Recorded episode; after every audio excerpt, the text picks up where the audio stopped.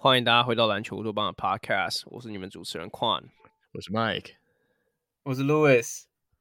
诶，这节 Podcast 我们要来先讨论，呃，最近算是不管是台湾篮球，我看国际也是有蛮多就是波动的，那就是林书豪呃加入高雄钢铁人这件事情，哎，高雄一期直播钢铁人名字要讲对，那。其实我觉得这件事情就是，其实，在发生以前就已经蛮多人去做，呃，不管是爆料啊，或是消息的走漏，所以其实我觉得真的发生的时候，大家其实并一点都不惊讶了。就是尤其是比起像是隔壁彭魔兽 加入的时候，我觉得那个惊讶程度是不太一样的。但我觉得期待值也许是可以比较的。嗯、那我们今天想要从一个比较篮球的角度来讨论林书豪加盟钢铁人这件事情。那我其实觉得我们这这个东西有蛮多事可以讲的啦，因为。我有看到很多，不管是在 PTT 啊，或者是在就是 IG、Facebook 这种很多留言，在讨论说林书豪来的效应到底会长什么样子。那其实我也很好奇，你们觉得？因为这件事情其实我们私底下并没有聊太多过。对，那我想要先来问问看你们说，我现在问 Mike 好了，因为我我知道，因为你可能比较少看少看 Plus League 的比赛，但你自己认为林书豪来台湾他会打得怎么样？那我觉得他一定就是。当然是大杀四方嘛，这个一一如所有的就是看球的人的预期，毕竟那个他一直所处的联盟高的的档次不少啊。然后同时他正式进入这个联盟的时候，我觉得他球技其实还没有走下坡嘛，他只是应该说他在他在 CBA 碰到的一些阻力，其实有时候都是场外因素，他并我们并不会看到。我为什么提这个论点？因为我我就看到有一些美国乡民会在那边说，哇，他们就在那边那边大概有点像唱衰林书豪，就是哦，他已经他们现在说 before after 在比较说他现在已经不行了什么之类的，会有一些类似这样子的的的言论。但其实我觉得林书豪身手其实都还在，而且他看起来他的他的那个呃健康管理啊什么东西都很好，所以你不能说他他还在高档了。但是我想来台湾一定打得很。大杀四方是应该，这不是并不是对其他的球员不敬。同时，他打得很好的同时，其实也是呃我们的这个所有球队的防守，呃，不管是阵型的设计啊，或者是说呃怎么样去呃针对林书豪的一些习惯动作，再去做一些规呃规划之类的这种，这也是一个很好的挑战跟呃那个磨练的机会嘛。所以我觉得这是这是完全是正面的事情。那至于林书豪会在台湾遇到场外因素，我觉得可能会比较多一点吧，对不对？因为他毕竟是一个真正的呃，我们在本土这边最受欢迎的的这个海外球星。那一旦过来这边，我想他。他是不是能够专心的练球？我觉得我不知道，就是也许会有很多。你讲海外球星这样很敏感，大家会有人会说他是台湾人。他就海外嘛，对不对？就是对啊，不是不是他老家的脏话，是不是啊？对啊。不过就是你可以说他他会碰到的那个问题，可能会是商业的的的那个机会在找他啊，或者是说他自己本身也不是一个个性太低调、完全低调的球员嘛。他很他他。他讲话的时候很谦虚，但是他的那个社会社交媒体上面的的活动表现很多，对不对？他甚至还有一个、嗯、一个 YouTube 频道，一个品牌，对不对？叫 Jalen，对不对？还是 Len Seven 之类的.对对对对。所以我我觉得这个部分会不会变变成一个呃呃对他有有点干扰因素的事情？我嗯，可能要拭目以待吧。你自己对他期待值高吗？就是如果我们单讲单讲球场上面的表现。嗯，我自己觉得像，其实我们刚开始，但我确确实是比较少看这个钢铁人比赛的，呃，Plus League 我看的不多，但是就是刚刚才你们两位就给我一些那个 enlightening moment，我先了解了了解了一些 enlightenment，我了解了一些这个。这个球球赛的这个球队的结构，不过我想这个你们两位应该可以有比较多的琢磨。我只想说他，他也许会变成是一个 one man show，就是他打得很好，但是球队是不是能够变成，就是说像以前他在尼克啊啊、或者说他去火箭，有的时候能够让他带队的时候比较呃挡拆什么，让他让他去好好的发挥，我觉得不确定。但是目前他以他个人能力，呃，他不管是投射啊，或者说他切入之类的，他的基本能力应该就是在在联盟就蛮够用，在我们的联盟就蛮够用的吧？对啊，我我其实觉得你刚刚讲的那些东西，我可以用一些数据来背书，因为我其实同意你讲的，就是我觉得在进攻，尤其在进攻端，就是它的多元性基本上是，如果我们把台湾本土后卫摊开来的话，他 没有没有意外的话，应该还是数一数二好用的后卫啦。就是我觉得这是对他而言应该要是非常低标了。那我觉得这集蛮特别的，是因为我们有跟一个台湾的数据商呃做合作，叫 Preciser。那今天的数据其实都是由他们提供的。那这也是我们第一次跟他们合作。那之后如果效果不错的话，也许我们会有继续合作的机会。但我想要先来讲林书豪的这个 pick and roll 的数字，因为我觉得在台湾篮球里面，呃，真的一球在手的本土后卫比较少，就是就是应该说在在 pick and roll 挡拆杀伤力有一定程度的人蛮少的。那我觉得林书豪就有这样子的能力。那如果我去调了，请他们调了一些，请这个 processor 调了一些数据啦。那 pick and roll 这个数字其实大概从二零一二年，也就是他在尼克后面一年开始算的。那你也可以说是他真的开始就是正直的打很多 NBA 比赛的时候的数据，所以我觉得算是有一定参考价值的。那他在这段时间到，就从二零一二到他退休二零一八、二零一九这一年，他的 pick and roll 的 percentile 一直都是在六十八到七十 percent 左右。那以一个大部分时间都在板凳上的后卫来讲，我觉得这个算是蛮有效率的一个 pick and roller。那其实我说实在话，我不需要讲这些数字，大家应该也都知道林书豪是很就是很擅长打挡拆的。那我觉得比较不一样的，尤其在钢铁人上面，是他给他们一个进攻的破口。因为他虽然打 pick and roll，但是我觉得他也不能算是一个传统型的后卫，因为他 pick and roll 的时候，大概百分之四十二 percent 的时候，他是以进攻收尾的。就他不是他的 pick and roll 不见得是为了找 open shot 或者 open teammates，他很多时候也是帮自己找进攻的机会。那所以所以其实我觉得光是这一点，在现在 plus 里面，就我自己看的经验里面，我觉得会是给钢铁人带来一个就是 breath of fresh air 来一个很新的很新的尝试这样子。哎，那我我问一下，你认为在钢铁人队上，对林书豪的这个 pick and roll 的的的，的这个打法最适合和他搭配打的球员是谁呢？会是谁呢？我觉得，因为其实其实我们在录今天的时候，他们签了一个新的洋将，叫中文叫悟空啊，叫 孙悟空的悟空。那他其实是过去有在私下训练或者是其他比赛里面有跟林书豪搭档过的一个得分后卫。嗯、那我觉得。他我就先不太能纳入，因为我我不太清楚他到底打的是怎么样。也许他最后是最好的人选，但是如果要我从钢铁人阵中选一个人的话，我觉得应该会是他们现在的洋将克拉索夫。因为呃，我觉得林书豪你过去看他，不管是在呃尼克时期跟 Tyson Chandler 啊，或者是后面跟其他的中锋的挡拆，其实一直是他最最擅长的这个比赛内容。那克拉索夫虽然外线能力以现代篮球来讲是比较欠缺一点。但我觉得他在禁区烂账的能力，然后加上林书豪找小球，还有就是帮队友制造进攻空间的这个能力，就放在台湾还是算还是算上乘的啦。所以我觉得，也许如鱼得水的人会是这这名洋将。嗯，OK。那我那我请问卢尔少了，你你对于林书豪这个就是他来台湾，你的期待值高吗？我觉得如就是如果那个带来的市场效应，当然是。很很高吧，就是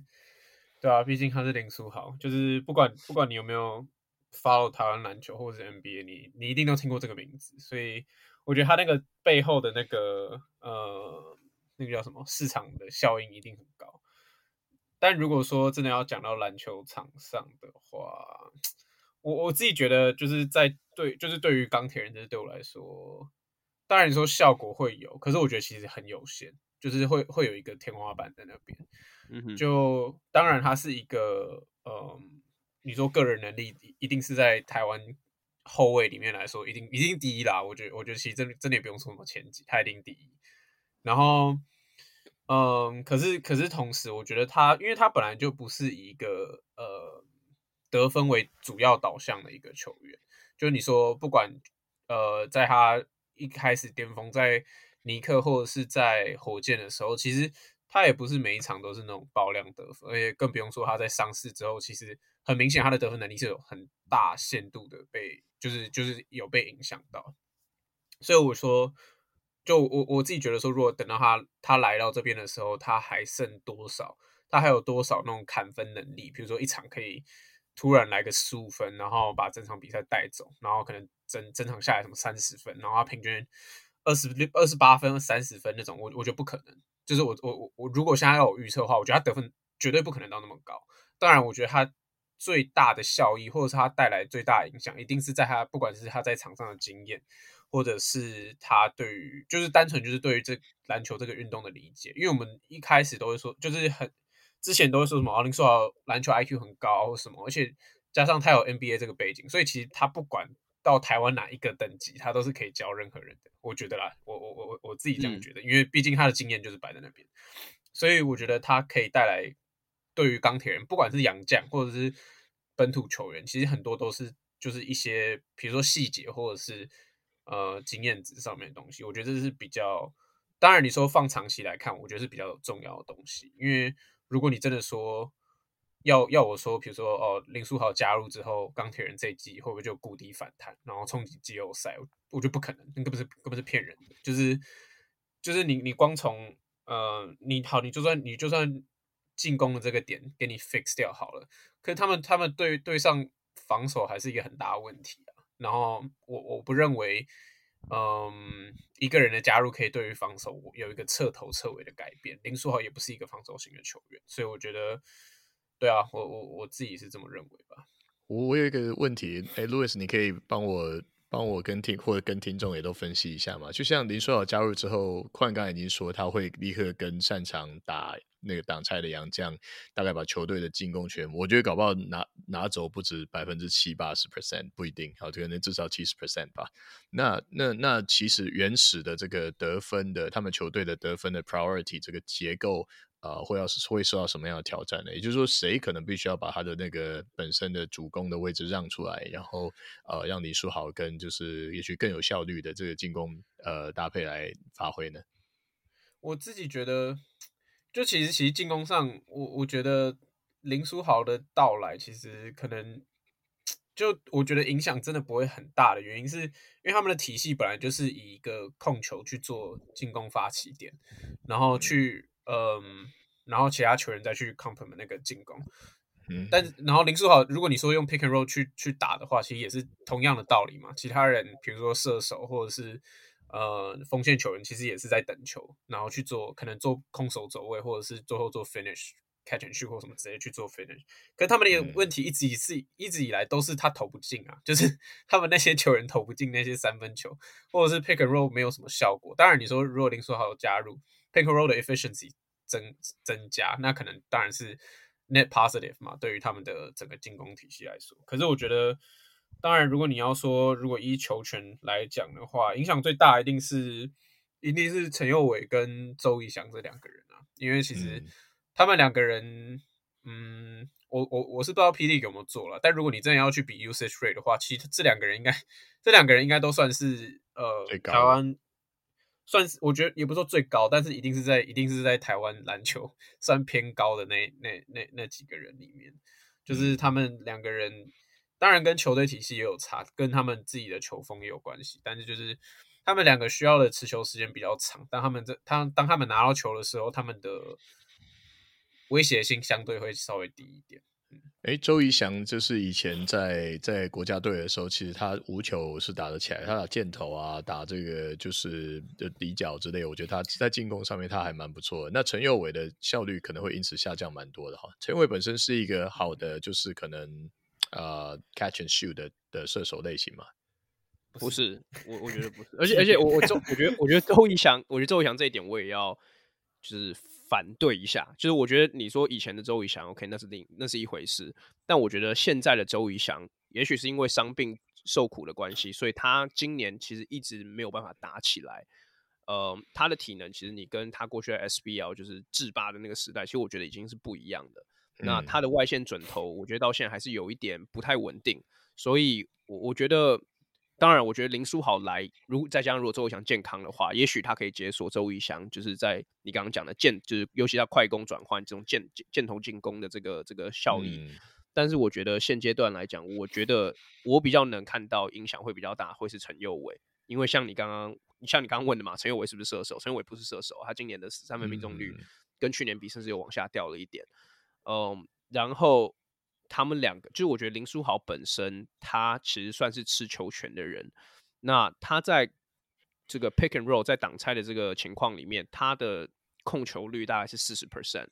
那我觉得有一个很好的对比，就是当时他在刚加入火箭的时候，如果你们记得，那时候其实火箭是想把林书豪当做主要的这个核心球员在培养的，后来才把 Harden 交易来。那他们一开始其实是两个人一起先发，但后来发现变成两个人轮流拿球，然后效益没有很大，所以才把林书豪下到替补，把 Beverly 拉上去。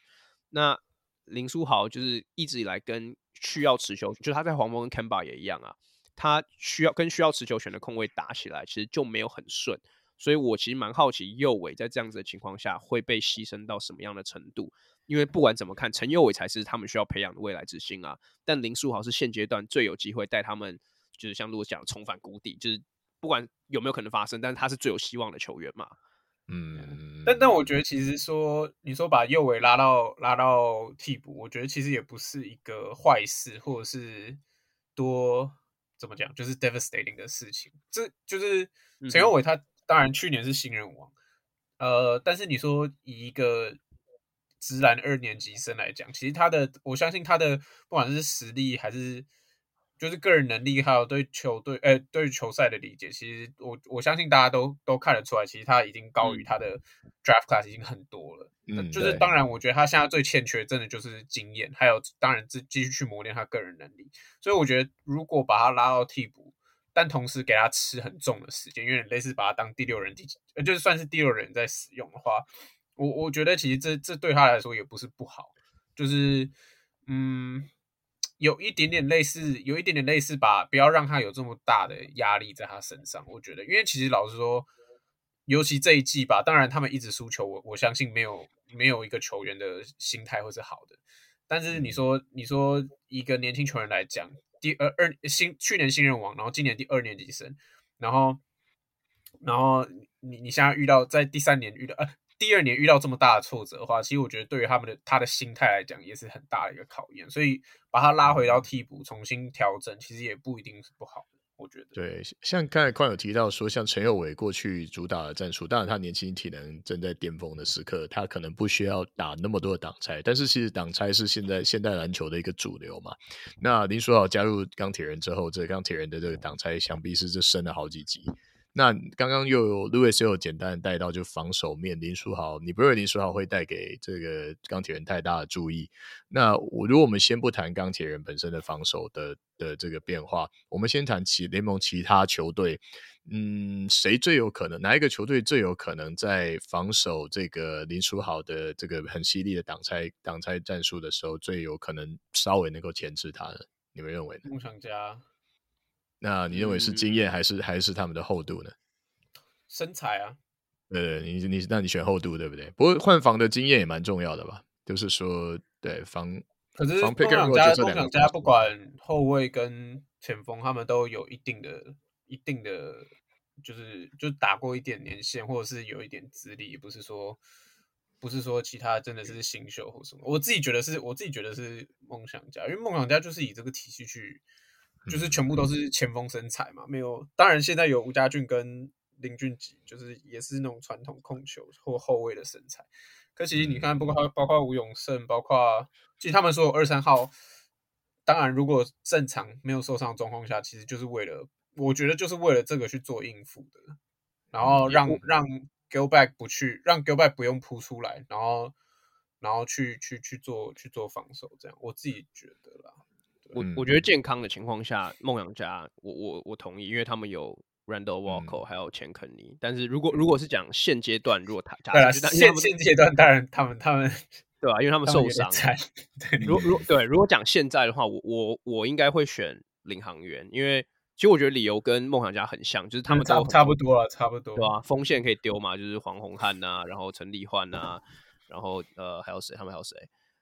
我现在突然想不起来，反正他还有。但我觉得，但我觉得有差的是，我觉得有有差的是，就是禁区那个 presence 吧。就是，嗯嗯，如果真的要，当然前提当然还是梦想家全员健康了。但就是，如果你真的要比的话，就是我觉得那个禁区，因为因为你能限制林书豪，我觉得是一个就是到一个阶段而已啊。你当然也不可能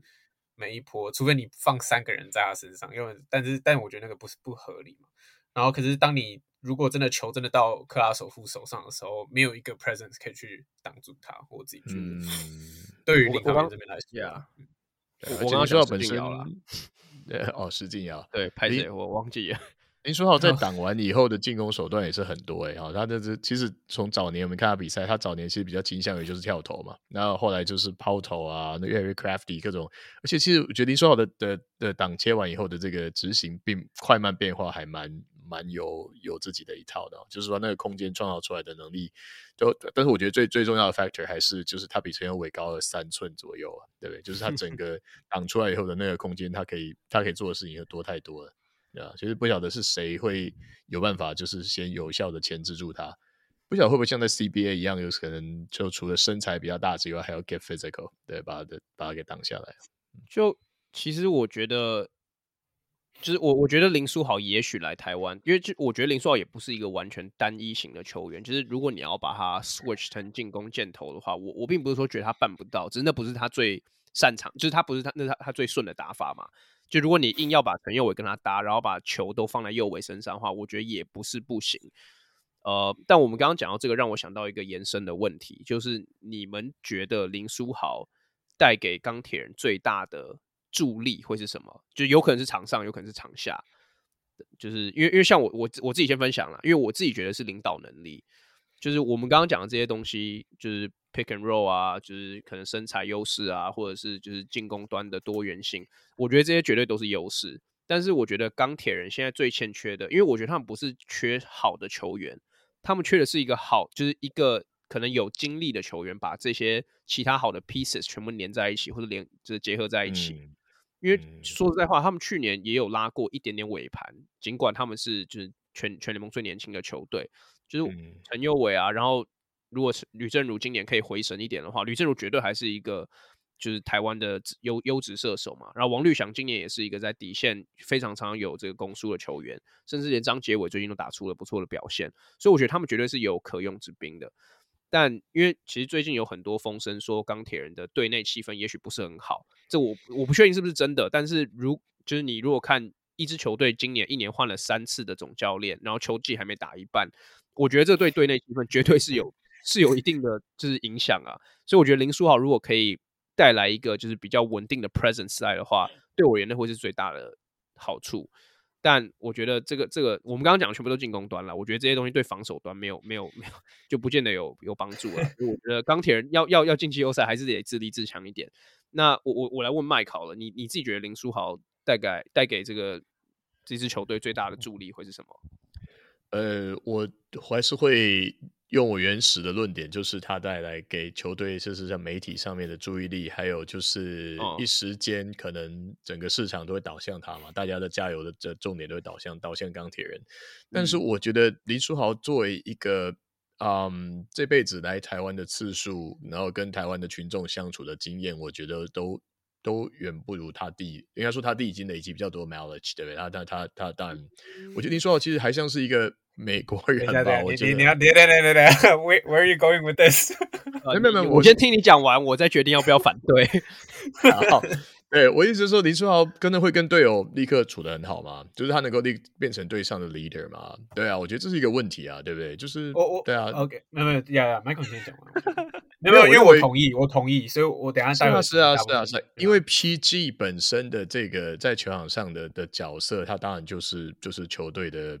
呃，发言人他说了算，对不对？那可能你看，在美国人带球队的文化，嗯，哎，其实我一直觉得林书豪的性格当，当当这个先发控球，当然他能力很能力够。然后就是说我其实最近看的，我们要聊这个，我看了一些他过去的一些报道，一些过去的那个 documentary，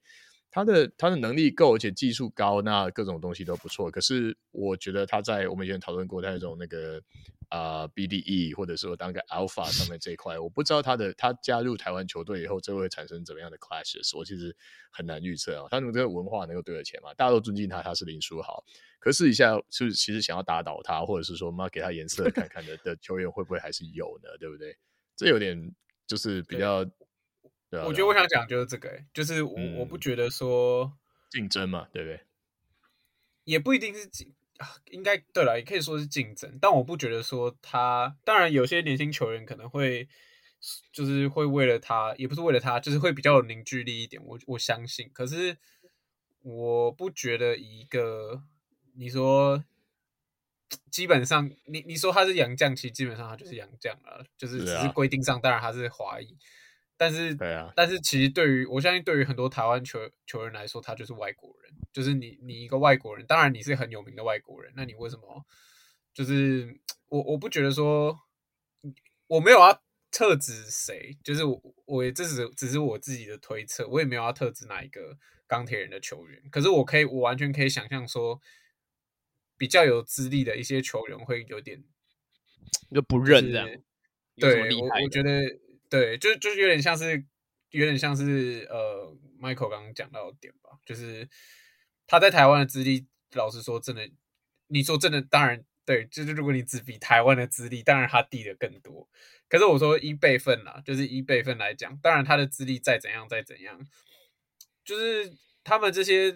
在台湾待过一阵子的球员，也不是说没有看过，也不是说没有看过真的没资历的。你真的要比 OJ Mayo 的资历，绝对也比林书豪高啊！哎、欸，对啊，Terrence Jones，Yeah，No，Well，I mean，对啊，就是如果如果真的要这样讲的话，我不，所以我不觉得说，对啊，你看 Terrence Jones 那时候，而且他的他的数据是 like fucking 平均三十分、四十分，他也走了，他也被搞走，他也没办法带领这些球队啊。而且我一直都不觉得林书豪是一个。我不是说很好的 leader，可是他一直以来虽然都有展现说他想要当 leader，可是我觉得那个效果一直以来都很不好。当然你可以说是环境或什么之类，嗯、跟你看他在大陆一样遇到同样状况，就是就是感觉就是会有人故意为反而反他。嗯，嗯非常非常有道理。嗯，就是这这可能真的就是一个，当然是一个 unhealthy 的 relationship 或者一个 unhealthy 的 environment。But I I I just feel like that's the nature of this. 我觉得，我觉得林书豪私底下的领导学分这件事情，我很难去做评论。但我我可以我可以了解你们的出发点是什么，因为我觉得其实已经有一些这样子类似的迹象了。比方说，钢铁人某位球员在 SBL 的时候就曾经说过，林书豪就是 进 NBA 有什么了不起的。就如果你们去看，其实有有过这个新闻，但当然那是过去式啊。现在现在这位这位球员怎么想，我是不清楚。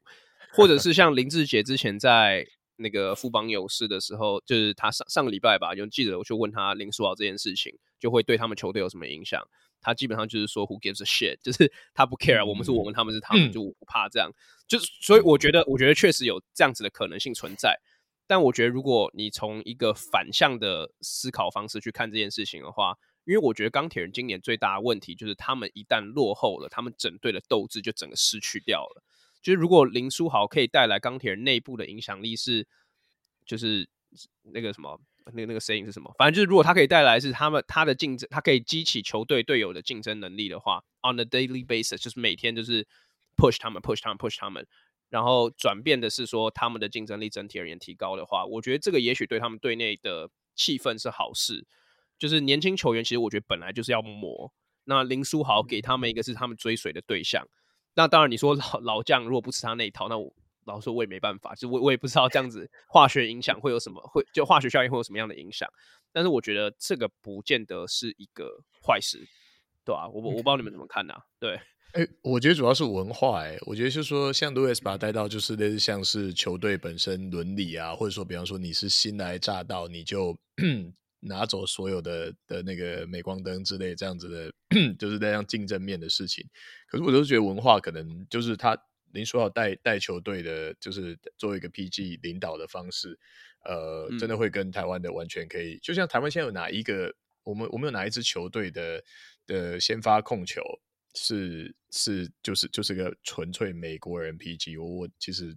我想不太到、欸，哎，就对啊，就是就是是我们我们。对啊，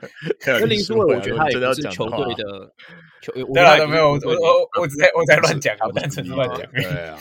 对啊，文化面，但是你现在现在全部重担都要落在林书豪身上了，对不对？就是大家都看你表现啊，等你带队啊，这样子。对，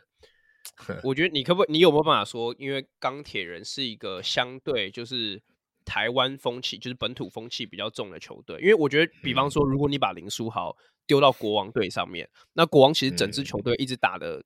文化就是我们是美式，就我觉得这跟球队的组成应该也有一些关系。嗯，就我我这个不是在预测啦，就是我自己是在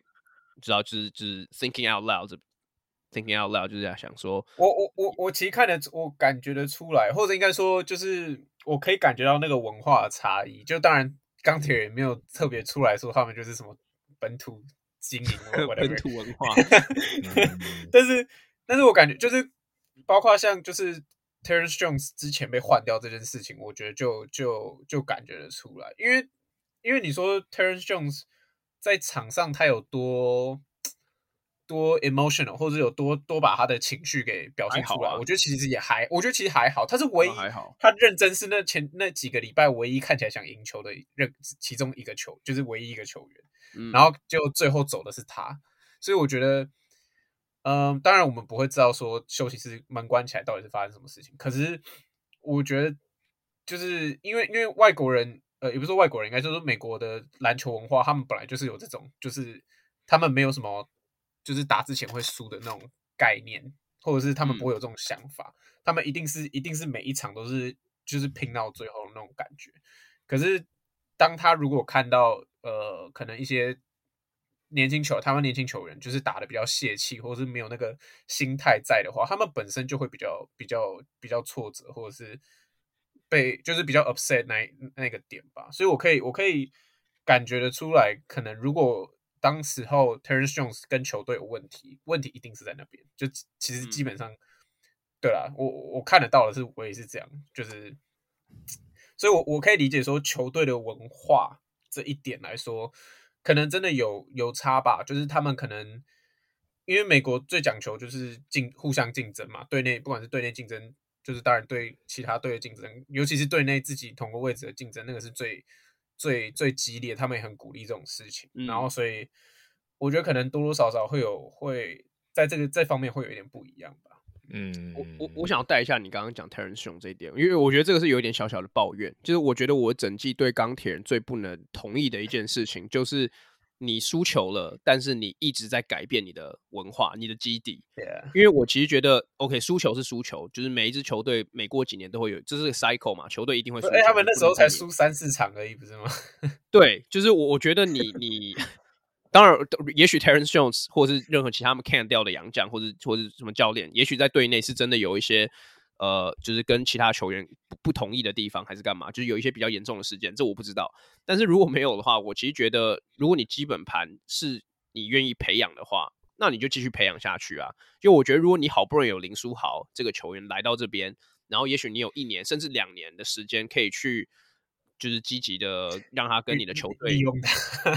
就就就就使用它嘛，使用它去去利用它的经验，去利用它的经验。如果这件事情是。呃，相辅相成的话，我觉得你就让他，你就让他发生嘛。你钢铁人今年进进不进不进得了季后赛，我觉得这是另外一回事啊。但我觉得你要放眼未来一点，就是说林书豪来了，OK，我就借用林书豪培养陈佑伟的 point guard skills，培养王绿翔可能无球跑位，培养谁谁谁王王柏智的 pick and roll，我不知道，反正就是培养这些年轻球员在各个不一样 skill set 的一些进步。我觉得这个才是一支重建球队。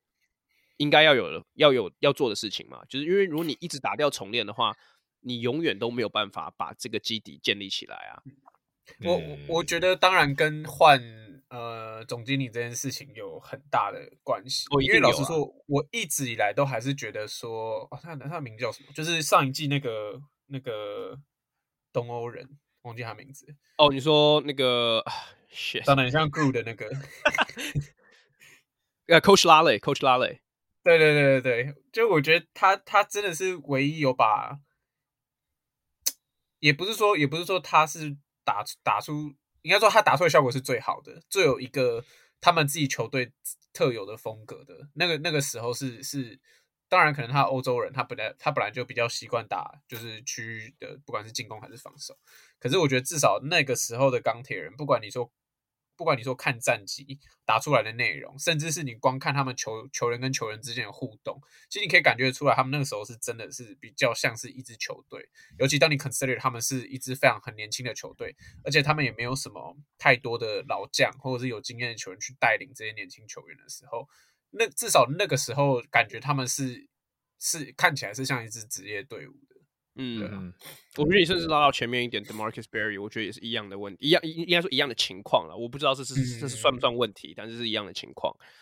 对，OK，那我我觉得林书豪，我想要最后最后就问你们两个问题，来把这个点 wrap up。那一个就是我这个我觉得要问 Louis，因为 Mike 看 Plus 看比较少。林书豪来有没有办法帮钢铁人重返季后赛？没有。就是、我我觉得主要是，我觉得主要是就是前面的那个、哦、前面落后太多了。就是虽然你说现在跟梦想家只离三场，三点，跟梦想家梦想家伤兵是蛮多的，可是钢铁人同时也有伤兵，就是这两队真的是 蛮惨的。我觉得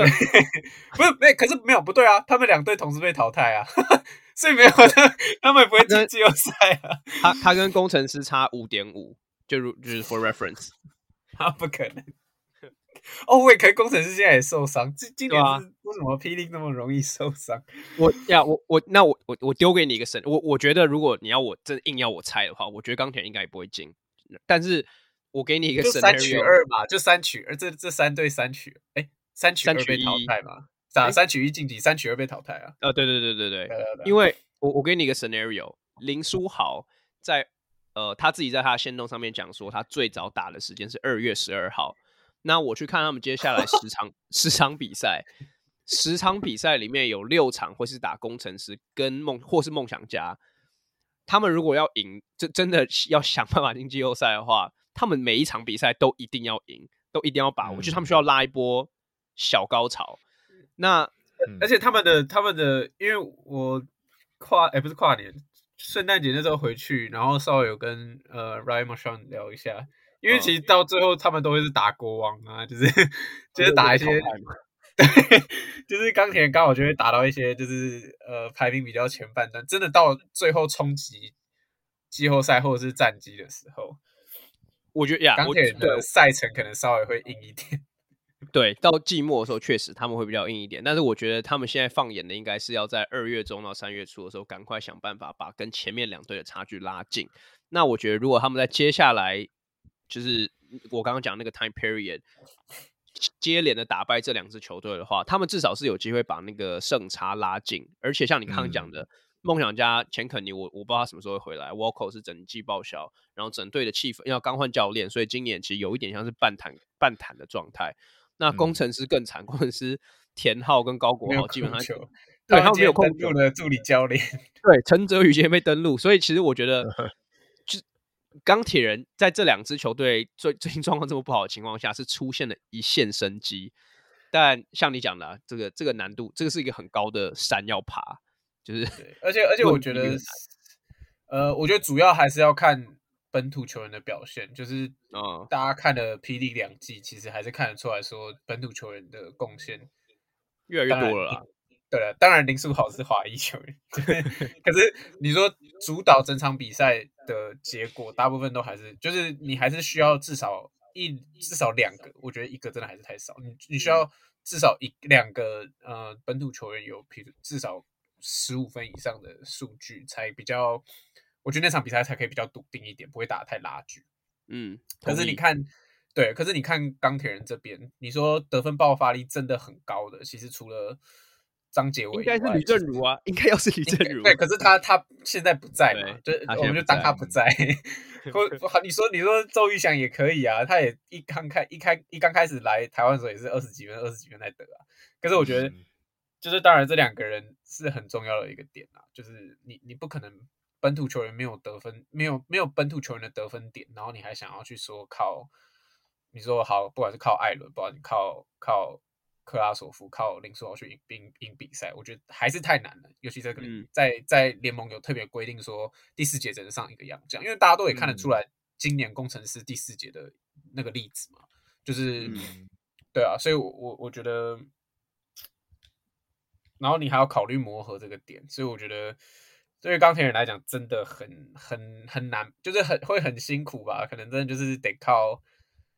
就是得靠工程师跟梦想家再惨一点。可是我觉得，因为钱肯尼跟简浩应该是快要回来了吧？而且你看他们，就算梦想家这边，就算他们伤了这么多人，这么多主力，他们还是会有，比如说卢冠良，比如说甚至上一场，哎，不是上一场，上上场的周伯成，或者是或者是。呃，林俊杰就是他们还是有这种本土很强的得分点。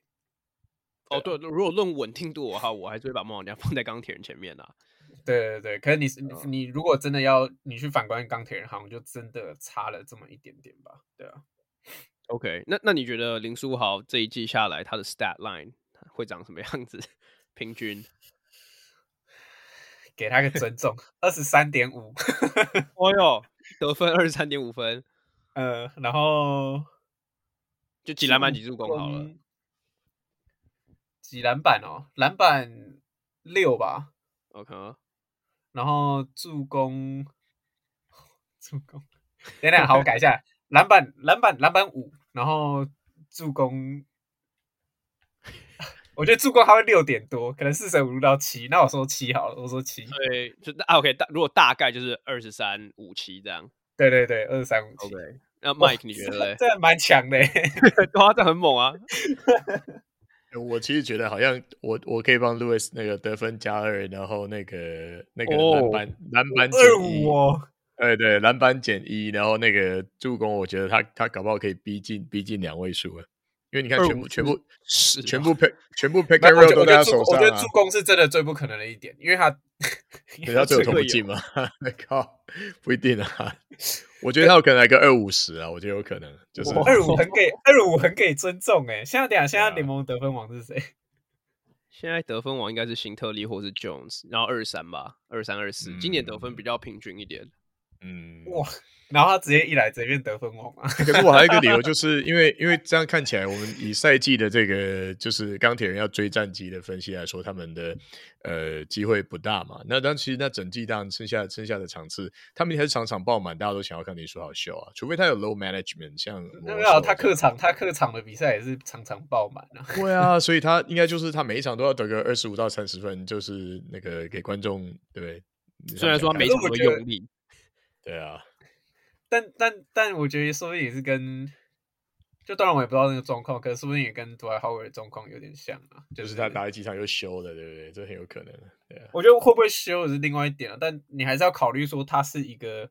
不是年轻球员，对，他是一个老将，嗯、而且他生涯受过这么多的伤，可能他受的伤还比杜兰特的还要严重，所以就是、嗯、就。反正我觉得大家现在也对于 Dwight Howard 也没什么，也不是说没有什么期待，但大家也不会至少不会不会去高消机会或什么之类的。高消机会，我喜欢这个说法。那那其实我觉得我自己是我们三个里面看的最悲观的吗？也也不是悲观啦，就是我觉得我因为其因为我自己觉得。Plus 里面的防守，你要小心，万一他听到这个 podcast 怎么讲？怎么办？没关系啊，那如果他打我脸，那很好啊，打爆我的脸啊。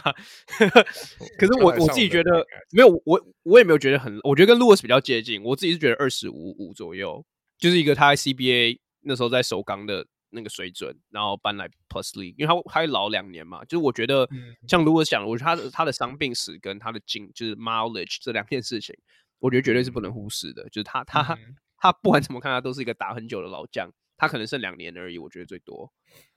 嗯，哎，其实今年的赛程，当然跟他以前在 NBA 比会完全不能比的。可是今年的赛程还是比较密集一点的，嗯、就是有平日的比赛，啊、然后有可能有 back to back，甚至有可能 back to back to back。所以我觉得，对啊，嗯，Yeah。OK，那我我觉得我们就再看看，那林林书豪什么时候登场，我们都还不太确定，但是应该是在不久的二月八号就发现他没有降落。喂，我们我们我们就浪费了一个小时在他身上。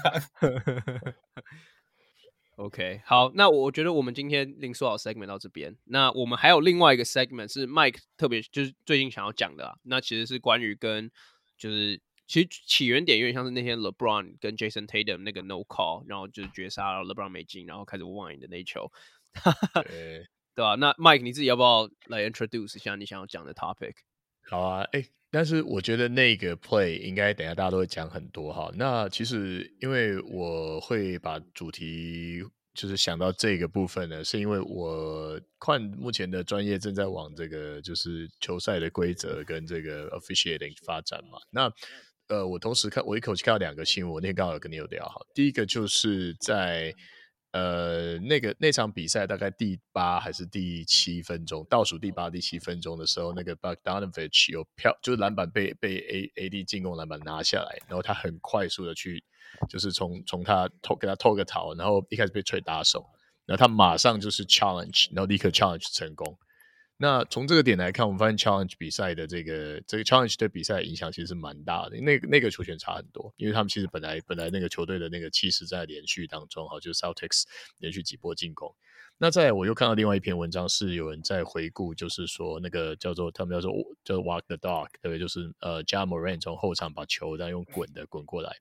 呃，有人甚至对这篇对这个这个这个作为做的报道，他们就说，哎，其实这样子做其实是相当程度可以模控制跟呃，就是稍微稍微影响比赛的结果。有人认为是影响结果很大。那我觉得，呀、欸，那没有，那是一篇文章，真的 ESPN 的文章。为什么为什么要为什么要讨论这个？哦，好，我是说，就是说，其实，在球赛当中，现在有一些就是像是去 challenge 规则，或者是说，呃，就是在规则上面，像我们以前看到，呃，早期有那么多的像 step back，或者是这种多走多投一步这种东西。那我觉得这些，当整个这个规则变化跟这个可以容忍的空间都一起上升到这个程度的时候，诶，最后一个最基本的不让上篮，我们其实就是一般人，我们都看得出来，那个就是敲在他手上。对，我像小学生都会说 foul 或者打手，对不对？How elaborate，how elaborate introduction。没错，所以 我想要跟，就是我想要把主题带到，就是说，就是规则，就是说，当你可以对规则做一些事情的时候，那已经发展到这种程度了。那那如果说最后的不让这个上篮，如果说他像像他们就是大力的在抗议嘛，对不对？然后整个就 hype 起来了，这样。那你你你觉得其实就我问问看款，就是你你觉得其实。湖人可以对这个这个判决做到什么事情？然后，对，Is there anything they can do？我觉得，我为什么？天哪，我我想讲，我不知道为什么每次 Michael 问关于 LeBron 或者湖人的问题，他都带有一种很，你知道那种很 passive aggressive 的口气。我不知道为什么，因为我整个人就是这样吧。我，I mean LeBron LeBron 今年要当那个得分榜第一名，他一整年都心情都不会好。嗯、um,。我我觉得，我觉得我看的没有那么复杂，因为对我而言，这不是，这根本就不是什么规则上面的什么漏洞啊，或者他们在规则上面做出做出任何样的挑战，就我看不到这个这个这个的关联性，跟你刚刚讲，比方说 Ja Morant 把球丢到前面不运球这件事情的关联在哪里？对我而言，那就是一个很简单的漏判啊，那就是裁判就是漏掉了这一球。然后湖人能做的，我觉得也不能做什么啊，就是漏判就是比赛的一部分啊。嗯，那其实我们在开录之前有讲到说，当裁判漏判的时候，那能不能够去挑战这个漏判？就是说，哎，是的，说，哎，那你该吹吧，对不对？是不是有联盟的规？因为其实规则的变化越来越多了，那是不是有可能往这个方向发展，在这个这一球上面再去做？呃，请联盟再做出研拟，看看会不会影响到最后胜负的结果？我觉得。我觉得他这个本身就有一个很危险的点，因为就是我觉得 NBA、FIBA 他们都对于漏判这种东西不能做挑战是有它原因在的。因为你漏判，然后假设说你最后看是一个是一个，因为 OK，我把流程大概讲一下。假设说漏判挑战在 NBA 是合是是是 OK 的，那 LeBron 进球之后，然后呃不应该说 LeBron 被犯规之后没有吹，塞尔提克可以去 challenge 他走步。对，就就你你要挑战的东西变无限大，然后另外一件事情是，首首先这个情况你需要有一个死球的情况发生，你才可以去做挑战。那假设说 OK，真的 LeBron 在后面就是没进之后，真的有一个死球，然后他们真的去挑战，然后去重看比赛的话，那内容就会变成内容就会变成是说，OK，LeBron 应该被犯规，然后湖人去罚球，然后罚两球之后，把比赛还原到那时候被挑战的这个时间点。那这个时间点很有可能是塞尔迪克进攻的时间点，那就变成是塞尔迪克突然就是可能是零点五秒突然落后一分，就是我觉得这个也不是一个最公平去处理这件事情的态度。我我举一个例子，就是 Plusly 今年原本有一个规则是可以去挑战没有吹判的 goaltending，那你你可能没有看到这一球，但是当时发生的情况有一球是张宗宪。也是张宗宪吗？反反好，我记得好像是张宗宪上篮，然后不是讲塞，不是讲塞尔提克吗？啊，不是，我在举例，对，我在举例，为什么这种球不应该存在在规则里面？就或者是也也许张宗宪上篮，张宗宪上篮，对，被梦想家盖，嗯，他他被梦想家盖，嗯，对，然后那球没有吹，然后张宗宪又拿到进攻篮板，然后又又又上去，然后被犯规罚两球。那那时候的处理方式变成梦想呃那个他们那个富邦挑战挑战之后看 IRS，发现张宗宪那球应该是啊不，梦想家挑战了，应该是 goaltending。嗯，哎不，对，好，富邦挑战，然后应该是 goaltending，、嗯、然后两两、嗯、分净算。但是那时候最大的争议点在于，你比赛回归到原本的时间点的时候，是张宗宪被犯规的两球，所以变成是说张宗宪被犯规，呃呃，那个 goaltending 得到两分之后，他又有两球罚球的机会，等于说一次得最多可以得四分。但是如果你用逻辑去推推推算的话，如果那球第一时间就被吹 goaltending，张忠宪根本就不会有进攻篮板的机会，甚至是罚两球的机会。所以在逻辑上面，这两件事情是有抵触的。那你把这件这个同样的情况移到 NBA 的话，我觉得如果你让他们吹这种没有吹判的球的话，一是会各种球都可以挑战，二是你会衍生出更多时间轴上面的问题。嗯，就是球赛会被切分的更加的零碎，而且其实我那那我问你哦，假设那一球呃被打手的，不让被打手没进。哦然后篮板控制下来，就假设还有时间控制下来的话，他们立刻犯规，立刻犯那个拿到篮板的 Celtics 球员，那是不是就有可能来挑战刚刚那个判决？I mean 可以啊，可是就会变成是塞尔迪克，或是说你你挑战这个犯规，然后结果他他就变成假如最后变湖人领先，那塞尔迪克就会觉得说，为什么我们要去背负裁判的漏判？嗯，就是没有，而且而且还有一个点是。湖人也不会想要，万一犯规那个人被他如果需要花多花一个人犯规，万一那个人比如说 LeBron 五犯了，他再多犯一个规，为了要去 challenge 那个 play，结果他犯满毕业，就那个、嗯、那个，我觉得我相信，对于就算湖人说啊，他为了 challenge, 也不公平，对啊，也不公平啊，他也会觉得不公平啊，我还干嘛要多花一个犯规去去做这个 challenge？就是你一定会去做到一个多余的动作，去弥补裁判原本可能的漏判，就是你、嗯、你你希望最希望的情况当然就是裁判去吹嘛，嗯、对吧、啊？嗯所以其实我觉得，就是在 NBA 一样，在我们联盟也一样，就是有这种五十五十 play 的时候，比我尤其是 goaltending 啊，这种五十五十的 goaltending，我们都跟裁判讲吹就对了，就是因为你吹了，你才可以去看。所以其实我觉得这个比较像是一个对于裁判的教育的这这一个逻辑，就是你吹了你就可以去看啊，就是因为不能吹你就不能看，那你就不要去 risk 嘛。好，那刚刚就是我们有聊到 LeBron 的这个判决，那呃，我觉得这个在网络上引引发很多争议的点，就是如果我们先不探探讨那个裁判技术层面，因为我想问你的就是裁判技术层面，那呃，如果说以这个这个 call 的争议性来讲，当然第一个是他是 LeBron，对不对？他通常他他得到所有，他是通常他是哨哨音的得利者嘛，然后第二个是呃，他也跟他的。他的 fellow Lakers 已经很努力的在 在影响裁判，对不对？拿拿拿那 Be 呃 Beverly 拿一个那个摄影机在那边，对他们很努力的在做这件事。那可是我想要知道说，以裁判的角度来说，那他这个就像你刚才说的，officiating 可能是五十五十啊，对啊，那就尽量还是吹嘛。那我那他那那选择不吹的可能理由会是什么呢？我我自己我自己觉得啊，如果就你说，如果从一个可能裁判。裁判法技术面的层面来看的话，因为如果你看那个 lead，就是那个底线裁判，他其实已经站到完全就是很好的位置了。甚至你去看那个那个那个截图的话，他的眼睛甚至是看在 LeBron 跟 Tatum 的 contact point 上面，就他的眼睛已经到位了。那他为什么没有吹这件事情？我没有办法去帮他做解释。我不知道他脑子就是那时候有什么样子的评估，或者有什么样子的就是考量。那对我而言，他是一个漏判。但是我觉得我可以提供一个在裁判法上面的一个术语，它叫做 lift principle。那就是当一个呃进攻者，应该说当一个防守者取得一个在进攻者上面或者在他后面一个优势的状况状态下的话，裁判有时候会认定说，因为他那种球，你你说篮球，篮球最好盖的球就是从后面盖或者从就是从他上面直接盖嘛，这种球通常是 clean 的。那你去看。Jason Tatum 那球的话，他其实是从 LeBron 的后面，其实是有一个不错的防守站位，只是说他离 LeBron 也许就是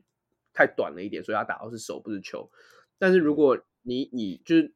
Live Principle 是一个就是 NBA 裁判他们都有去被灌输的一个概念，就我现在有一点在帮他就是硬想一个理由啦。但是如果你真的是以那样子的这个就是学习的，就是或这个 Principle 去去想的话。也许他那时候是想说，OK，Tatum 有好的站位，LeBron 那球也许是真的打到了。因为说老实话，NBA 的比赛强度跟速度这么高这么快，裁判有时候就算真的站到位了，你也不是说在那个 split second 马上就可以看到说那球到底发生什么事情。嗯、然后又像你讲的，没有吹判的球，你又不能去看 IRS，也不能挑战，所以这种球你吹或者不吹，裁判最后的责任就只能去接受那个事实，然后接受任何的 responsibility。所以我觉得那个裁判明明已经站到位，但是没有吹这个球，对我而言就是他自己的一个失误而已。对，cold feet feet 的，知道吗？就是。对，然后不吹了这样子。我我也不知道是不是 cold feet，但是就是就是他没有吹嘛，他没有吹，那导致这球变成一个蛮蛮蛮 关注度蛮高的漏判，那那这是他得承担的啊。OK，对，因为我觉我觉得，就我我觉得我的对于这件事，我觉得我的想法跟矿是比较类似的。就我单纯也是觉得说，这个就是一个，嗯。你要叫他误判或者叫他漏判，其实就是我我觉得是差不多的概念啦。就是以这个 scenario 来讲的话，就是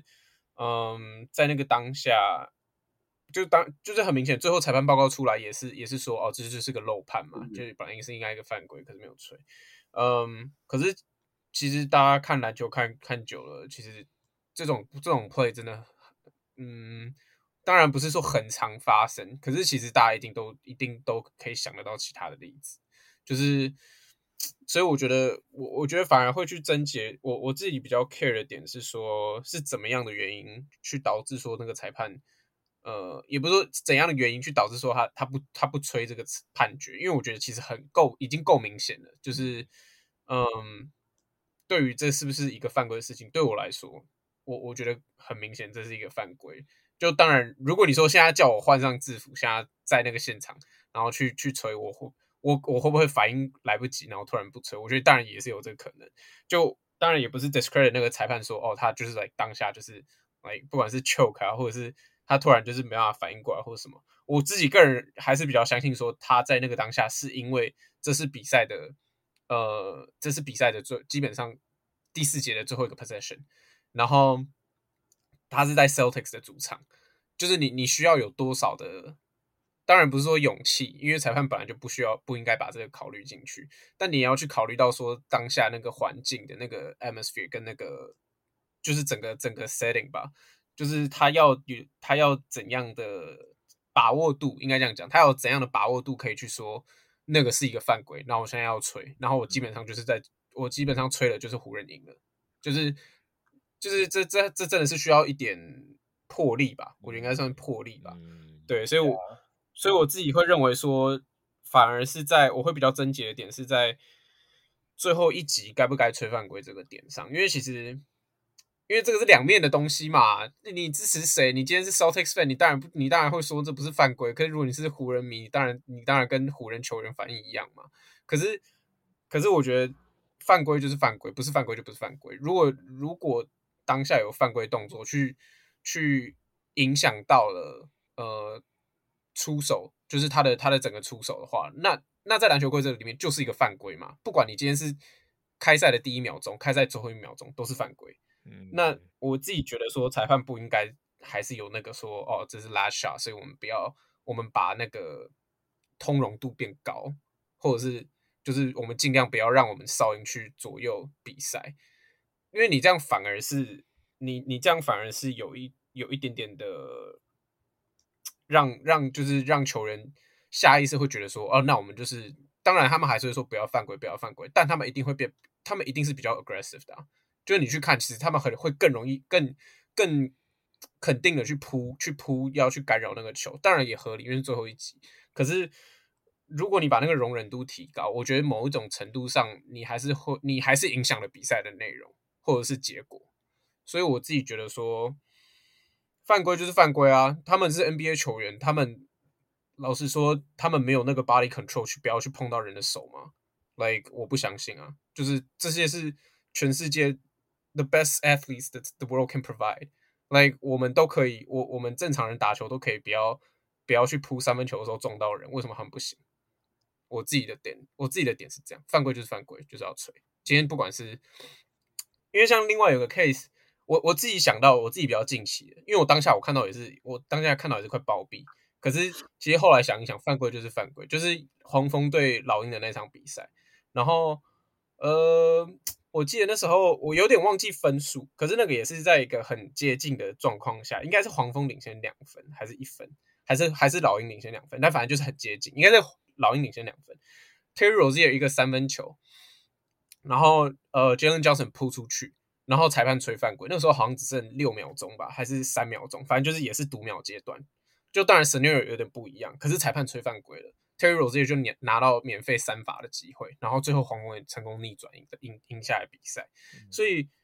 就是我我当下也是我当下也是看到快中风了，可是可是你去看重播，那个就是一个犯规嘛，就是嗯，那那那那你只能接受啊。当然我我相信啊，你说差三秒钟差六秒钟，然后或者是跟湖人这个 scenario 是有差的，可是我我还是觉得说我。我宁可看到，我宁可看到裁判是吹对的判决，我也不要说今天就算老鹰是这样赢的，我也不要，我也不要会有黄蜂的球迷在那边靠背说啊，干那个犯规你没有吹。我宁可，我宁可，我宁可是裁判每一个犯，就是他能抓得到的、能看得到的、很明显的犯规都吹。嗯、我宁可是这样，嗯，因为就是犯规就是犯规嘛，对啊。而而且我觉得我想要提供一个就是概念，就是其实比赛的输赢。本来就不太是一球定胜负的，就是我我的意思是，对，就就绝对不是啊，这这绝对不是。对啊，我我的意思是说，啊、也许我我只是举举例，比赛不可能一场比赛完全没有漏判，然后通常这个漏判是两边都会有的，就是这个 average 这个平均下来是两边通常会是公平的。就是你可以说湖人最后一球也许被犯规，嗯、但也许塞尔迪克前面有一球被被阴了，然后没有被吹。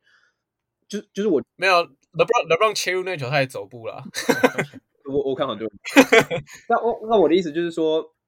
漏判是比赛的一部分。就我知道，我听大家很多人都这样讲，可是我并不觉得很多球迷是真的把这件事事情认真的看在比看成比赛的一部分。但他就是，你裁判再怎么好，你打像 Louis 刚刚讲的，你打的，尤其在 NBA，你打的是全世界最好的运动员，裁判怎么可能在体能上面追得上这些运动员？他一定，他不是机器，他一定会 miss。但同时，你又不能用机器去取代裁判的工作，因为有一些人为的成分是机器永远没办法取代的。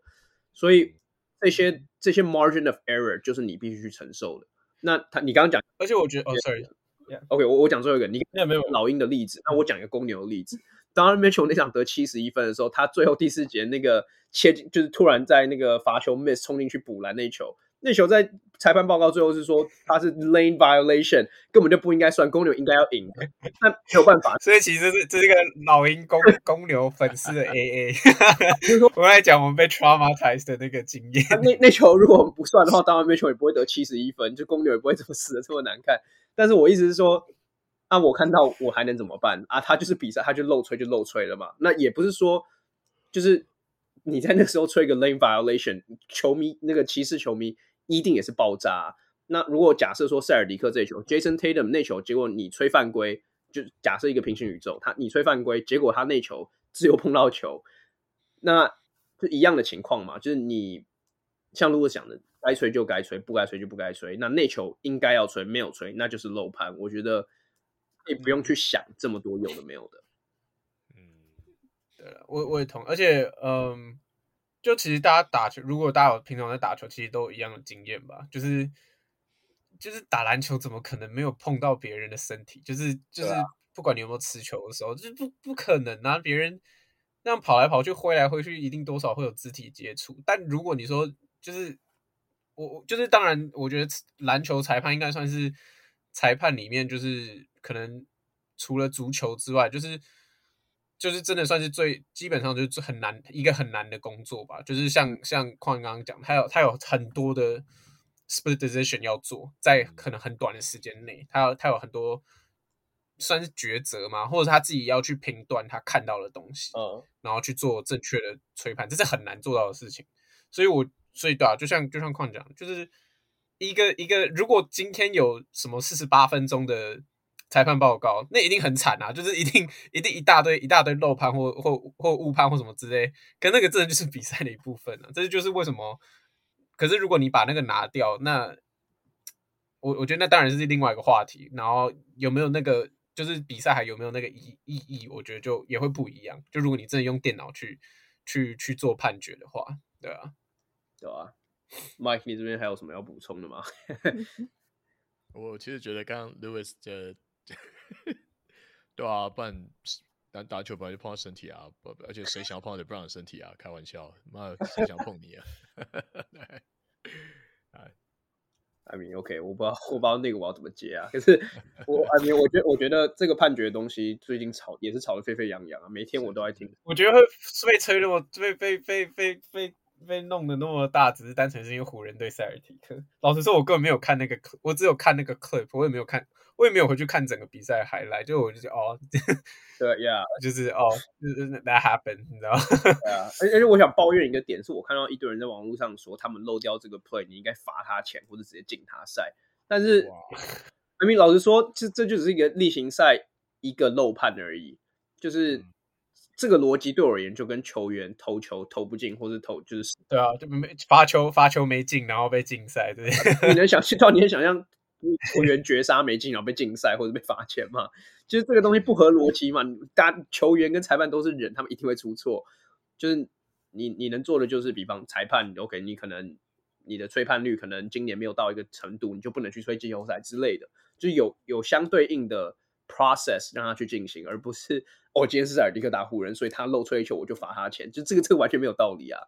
嗯。啊，那为什么老鹰跟公牛的裁判没有被罚钱嘛？对不对？对啊，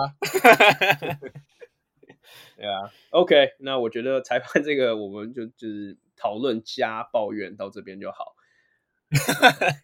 吧？那其实我觉得。呃，最近 NBA 还是有很多话题啊，包括 All Star 啊，LeBron 要得就是变得分王这一点。到时候 LeBron 变得分王，我一定会找 Mike 就是录一集啊，就是我们。Oh my God！然后 没有你就你就请 Mike 自己讲个半个小时差不多。对啊，所以我觉得听众有很多 LeBron Le 那个标题是 Le LeBron LeBron 成为 NBA 历史得分王，然后 Subtitle 是 Michael Wu 的专访，两个没有关系的人联合在一起。对啊，所以我觉得 听众是有很多内容可以期待的啦。那我觉得这集我们就先录到这边告一个段落。那很这就是谢谢大家收听，然后我们下次见，拜拜。